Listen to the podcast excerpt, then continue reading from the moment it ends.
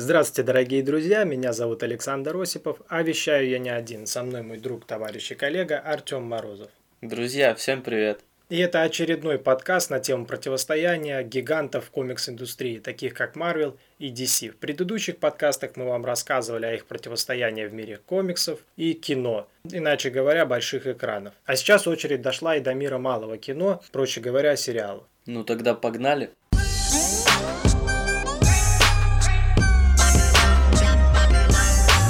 И говоря о их противостоянии в данной рубрике, стоит сказать то, что в основном оно будет заключаться по манере франчайзинга, так как от самих студий крайне мало сериалов. Но я считаю, что стоит упомянуть и сериалы также, потому что персонажи комикс издательств. И если этот сериал от какого-либо канала или студии взлетает вверх и завоевывает аудиторию, студия от этого выигрывает в той же степени. Но все равно студии пишут все свои сериалы на основе комиксов. И свой список мы начнем с рубежа нового тысячелетия, так как именно здесь все самое-самое интересное. И открывает его произведение от DC. Это приключенческий сериал, основанный на комиксе Моргана Томаса «Шина. Королева джунглей». Называется он просто «Шина». Стартует с 2000 года по 2002 год. Включает в себя два сезона и 35 серий. Сериал повествует о том, то, что родители маленькой Шины погибли при исследовании пещеры пещеры горы, расположенной на священных землях племени Замбули. Девочка выросла в племени и стала прекрасной девушкой, настоящей королевой джунглей. Не только люди, но и животные, и птицы, и все на свете подчинялись там ей. Старейшины племени обучили девочку тайным техникам ведения боя, а также магии. Она умела превращаться в животных. И с этим всем она в каждой серии охраняет свои джунгли от разного рода угроз и опасностей. Режиссерская группа это Скотт Полен, Карл Уэзерс и Джон Кассар.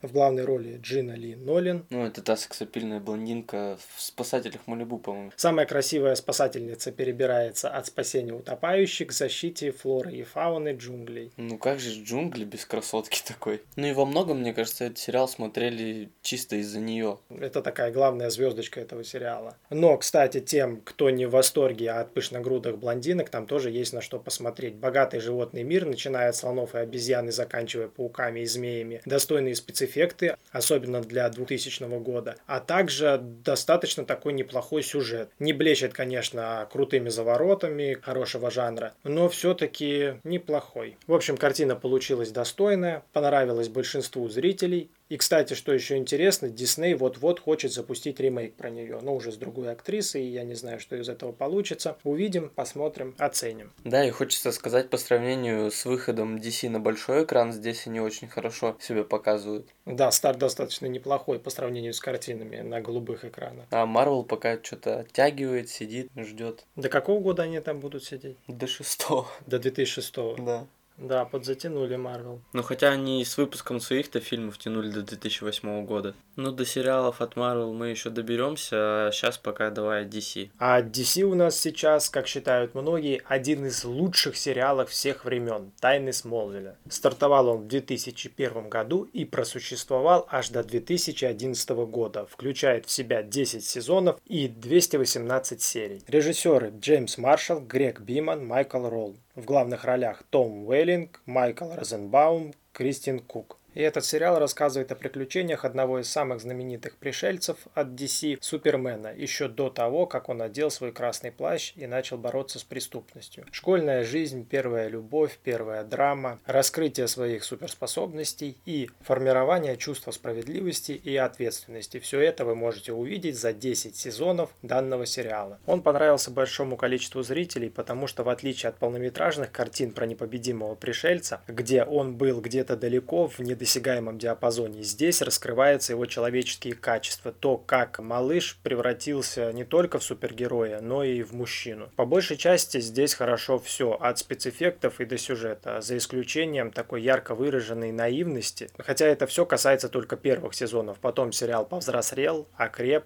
добавили в него юмор. Также этот сериал знакомит своих зрителей и с другими персонажами вселенной DC. Флэш, Зеленая Стрела и тому подобное. Но за все 10 сезонов э, разработчики не смогли отойти от классического хэппи-энда в конце каждой серии, что делает его очень предсказуемым. Также не понравились бесконечные интрижки главного героя с первой любовью. И, конечно же, то превращение всех людей, которые узнали тайну Супермена, в каких-то таких бойскаутов, которые никогда-никогда в своей жизни не выдадут эту тайну. Но все эти минусы легко прячутся за всем этим позитивом, за всеми этими хорошими аспектами сериала. И он по праву заслуживает звания достойного сериала и одного из лучших в жанре. Следующим произведением от DC является драматический сериал «Хищные птицы». Первая серия вышла в 2002 году, включает в себя всего один сезон и 13 серий.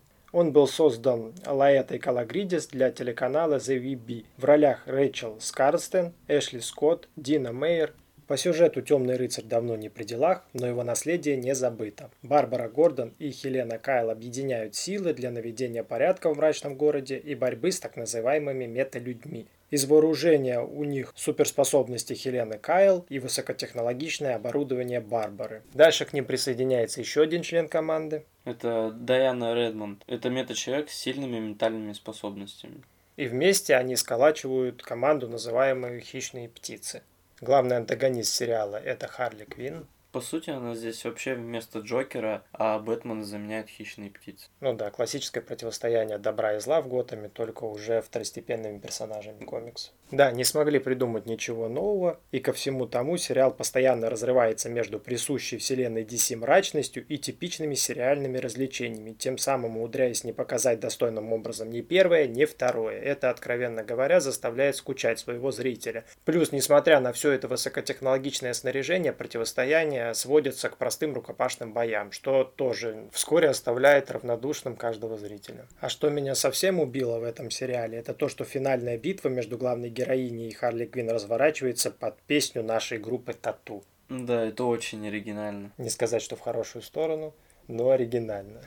В 2005 и 2006 году выходят два сериала. Это «Глобальная чистота» и «Аквамен». Но это пилотные эпизоды, то есть по одному выпуску не будем на них даже останавливаться. Ну и, наконец, в 2006 году Marvel выпускает супергеройский сериал Blade, снятый для платного американского телеканала Spike TV. В нем было один сезон, 12 серий. Создателем сериала был Дэвид Гойер, в ролях снимались Кирк Джонс, Джилл Вагнер и Нил Джексон. Вообще сериал был снят на волне популярности фантастических кинофильмов про охотника за вампирами по прозвищу Блейд. А по сюжету на мать Эрика во время родов напал вампир, и в результате ее младенец приобрел ряд сверхчеловеческих способностей, и когда он вырос, он нашел применение этим способностям и начал охотиться на вампиров. В общем, сюжет сериала не отходит от канонов, я так понимаю. В отличие от кинофильма про Блейда, сериал не завоевал такую широкую публику, и через один сезон он был закрыт из-за низких рейтингов. И это все очень легко объясняется, потому что сама задумка сериала была обречена на провал. Дело в том, то, что события сериала происходят в той же вселенной, то, что и полнометражный фильм про охотника на вампиров. Но создатели хотели максимально отдалить свое творчество от фильма, и поэтому выбрали в качестве главного героя не самого охотника на вампиров Блейда, а военного доктора. И из-за этого эфирного время в сериале у доктора было больше, нежели у самого Блейда. Плюсом ко всему стал скучный сюжет, который не отличался яркими поворотами, и очень плохо проработанные сцены драк. Но вот в чем нельзя обвинить этот сериал, так это в малобюджетности. Только одна сцена финального боя стоила разработчикам почти 1 миллион долларов. Но сериал это не спасает, творения закрывают, и Марвел на арене малого кино стартует очень и очень плохо. И после этого Марвел берет перерыв аж до 2013 года. А DC не в пример Marvel продолжает трудиться, раздавать налево и направо свои франшизы и даже выпускать кое-что само. От студии Warner Bros. в 2010 году выходит сериал «Живая мишень», основанный на одноименном комиксе от DC. Сразу хочется сказать то, что этот сериал получил премию Эмми в номинации «Лучшая музыкальная тема» для вступительных титров, что уже говорит о том, что сериал выйдет достаточно годно. Режиссеры Стив Боум, Пол Эдвардс, Питер Лойер. В ролях Марк Уэйли, Чи Макбрайт, Джеки Эрл Хейли, известный в ролях Раршаха в «Хранителях» и Фредди Крюгера, но в этом сериале его, конечно, не узнал. «Живая мишень» выпускался до 2011 года, получил два сезона и 25 эпизодов. И рассказывает о бывшем наемном убийце Кристофере Ченси, который порвал с темным прошлым и теперь спасает людей от невозможных проблем. Каждая новая серия – новый клиент. Сериал позиционирует себя приключенческим и жизнерадостным, но в то же время не дает забыть о том, что это еще и боевик. Тут хватает всего. И хорошо проработанных погонь, как пешком, так и на машине, перестрелки, хорошо продуманные драки. И все то, что может понравиться любителям жанра. Но все эти плюсы касаются только первой части сериала, потому что ко второй части создатели решили сделать сериал более серьезным и тем самым лишили его всякой оригинальности. Они добавили туда множество интрижек, любовных связей, разные сюжетные линии, а также признание в конце каждой серии. И все это сделало из сериала «Живая мишень» какую-то пародию на шпионский сериал. Все это не могло не отразиться на постоянных зрителях, которые в первой половине этого сериала смаковали каждую серию, а потом уже начали жалеть о его продолжительности. Закрыли его в 2011 году, и, наверное, слава богу, потому что дальше было бы только хуже. И следующее мощное произведение от DC – это «Стрела». Это американский, приключенческий, супергеройский, драматический сериал, созданный Грегом Берналти, Марком Гугенхаймом и Эндрю Крайсбергом по мотивам комиксов DC о супергерое «Зеленая стрела». В ролях Стивен Амел, Эмили Бет Рикардс и другие практически никому неизвестные актеры. Сериал транслируется и сейчас – вышло уже больше 170 серий, и после седьмого сезона сериал должен был логически закончиться, но сценаристы и создатели не унимаются и выпускают новый восьмой сезон. Да еще, наверное, потому что детектив не раскрыл, наверное, все преступления в городе. Да, кстати, о сюжете. Он рассказывает о выжившем после кораблекрушения миллиардере, который вернулся в свой город и начал бороться с преступностью. Сначала один, сначала убивал, потом убивать перестал, объединился с полицией, поругался с полицией, собрал команду, распустил команду, собрал новую команду, вернулся к старой команде. Тут еще и этот детектив, который расследует абсолютно все дела в городе.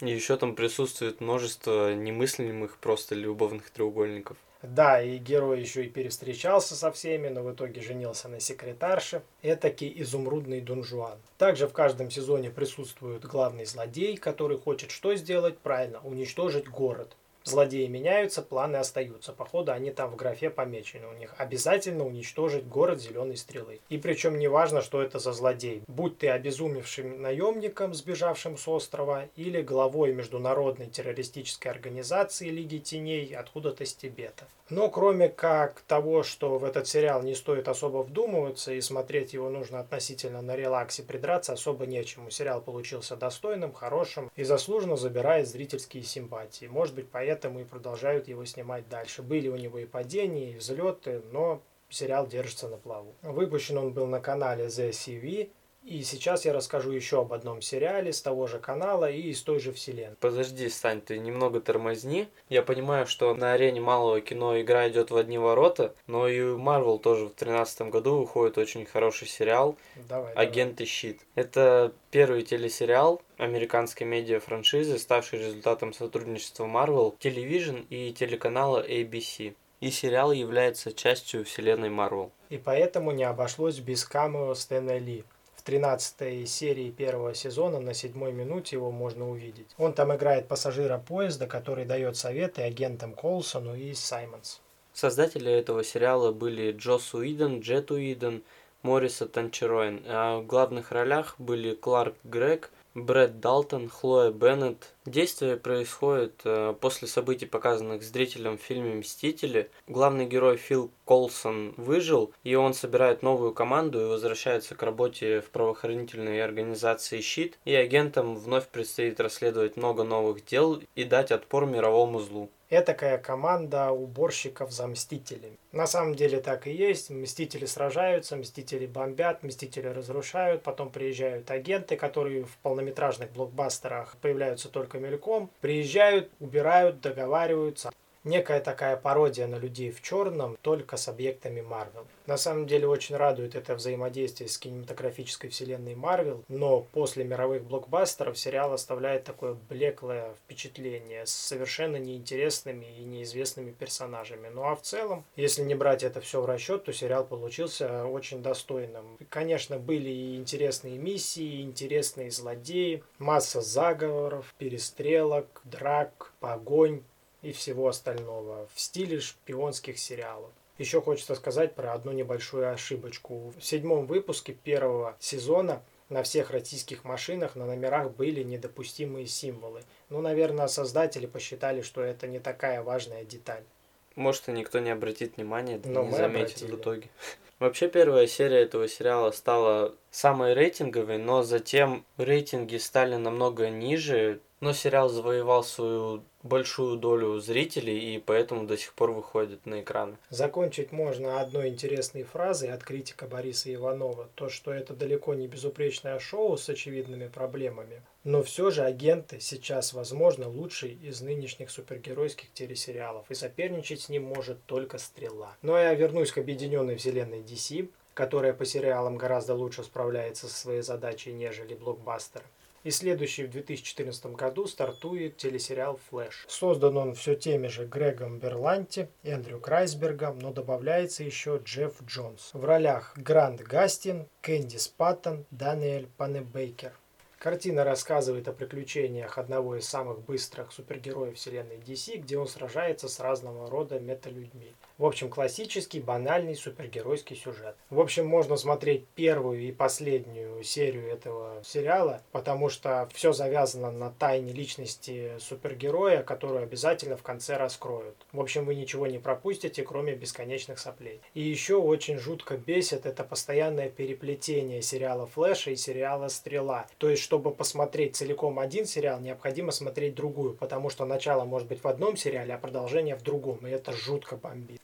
Это получается у них попытка связать все сериалы в одну вселенную, как у Марвел в фильмах.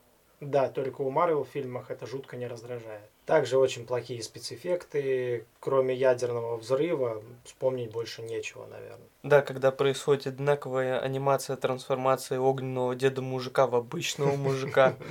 Падение флеша в полиции, как просто в Counter-Strike.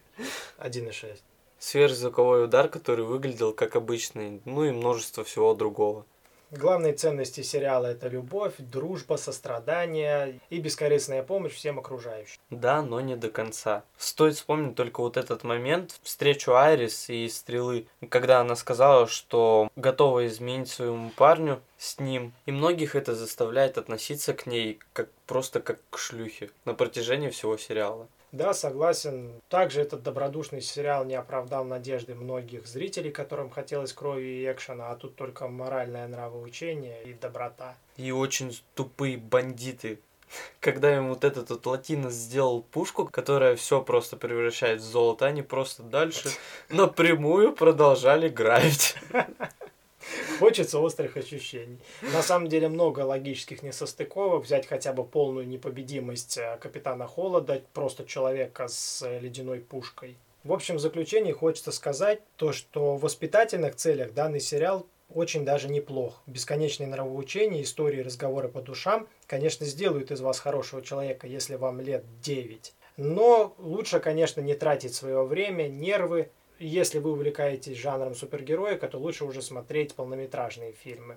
Ну а если вам нечего делать и хочется убить время, то сериал, конечно, подойдет.